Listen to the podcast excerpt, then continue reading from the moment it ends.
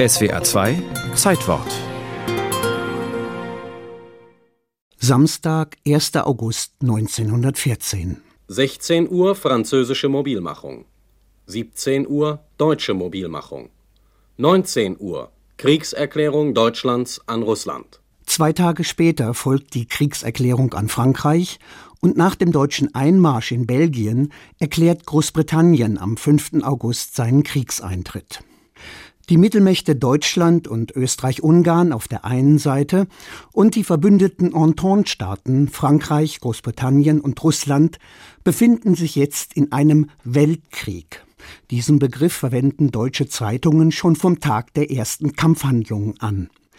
Der Führung des Deutschen Reiches gelingt es mit ihrer Propaganda, zumindest vorerst, die Bevölkerung davon zu überzeugen, dass der Krieg den Deutschen von ihren Gegnern aufgezwungen wird.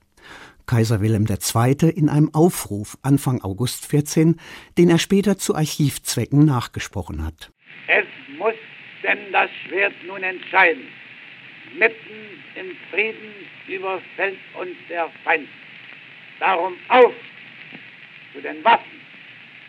Jedes Schwanken, jedes Zögern, der Verrat am Vaterlande. Fotos, Zeichnungen, Postkarten, akustische Dokumente aus der Zeit legen nahe, dass die Begeisterung für den Krieg ganz Deutschland erfasst hätte. In den ersten Augusttagen gab es sicherlich überschwängliche Reaktionen, wie sich der Reporter Heinz Adrian in den 60ern erinnerte. Er war 19, als der Krieg begann. Es sind Bilder dabei gewesen, das heißt nicht Bilder, sondern tatsächliche Erscheinungen, die uns heute wie schlechtester Gartenlaubenkitsch vorkommen. Frauen, Mütter, Bräute sind mitmarschiert mit den Soldaten, hatten Blumen, steckten ihnen die Blumen während des Marschierens in die Uniform. Die Soldaten hatten die Blumen wirklich im Gewehrlauf. Dann sah man ja auch von den Brücken, von den Eisenbahnbrücken und überall her, sah man dann natürlich die Züge fahren. Da saßen die Soldaten dann in den Türen, ließen ihre Beine in den Knobelbechern runterhängen.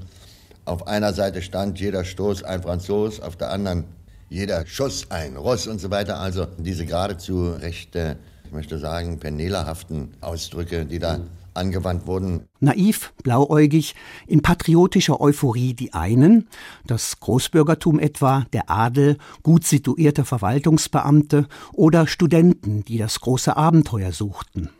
Verhalten oder voller Zweifel reagierten andere, große Teile der Arbeiterschaft etwa oder die Bevölkerung auf dem Land.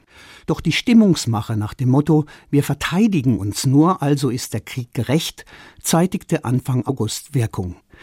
Auf den Wogen von Nationalstolz und Begeisterung auf allen beteiligten Seiten irrte man sich in einem Punkt, auch aus Sicht der Franzosen. Der spätere französische Botschafter François Poncet erzählte es so. Man glaubte nicht an einen langen Krieg. Ich galt als besonders pessimistisch, weil ich sagte, der Krieg wird sicher nicht enden vor Ostern. Die meisten glaubten, also für Weihnachten wird es fertig sein. Und die Wirtschaftler erklärten, ein langer Krieg ist unmöglich und man wird also gezwungen werden, also mit dem Krieg abzubrechen und den Frieden zu schließen. Also damals haben die Wirtschaftler sich mächtig geirrt. Ein fataler Irrtum von allen. Denn je länger der Krieg dauerte, desto mehr perfide Kriegstechnik wurde entwickelt und eingesetzt, desto mehr Tote gab es. Mit der Kriegserklärung am 1. August 1914 trug das Deutsche Reich dafür die Hauptverantwortung.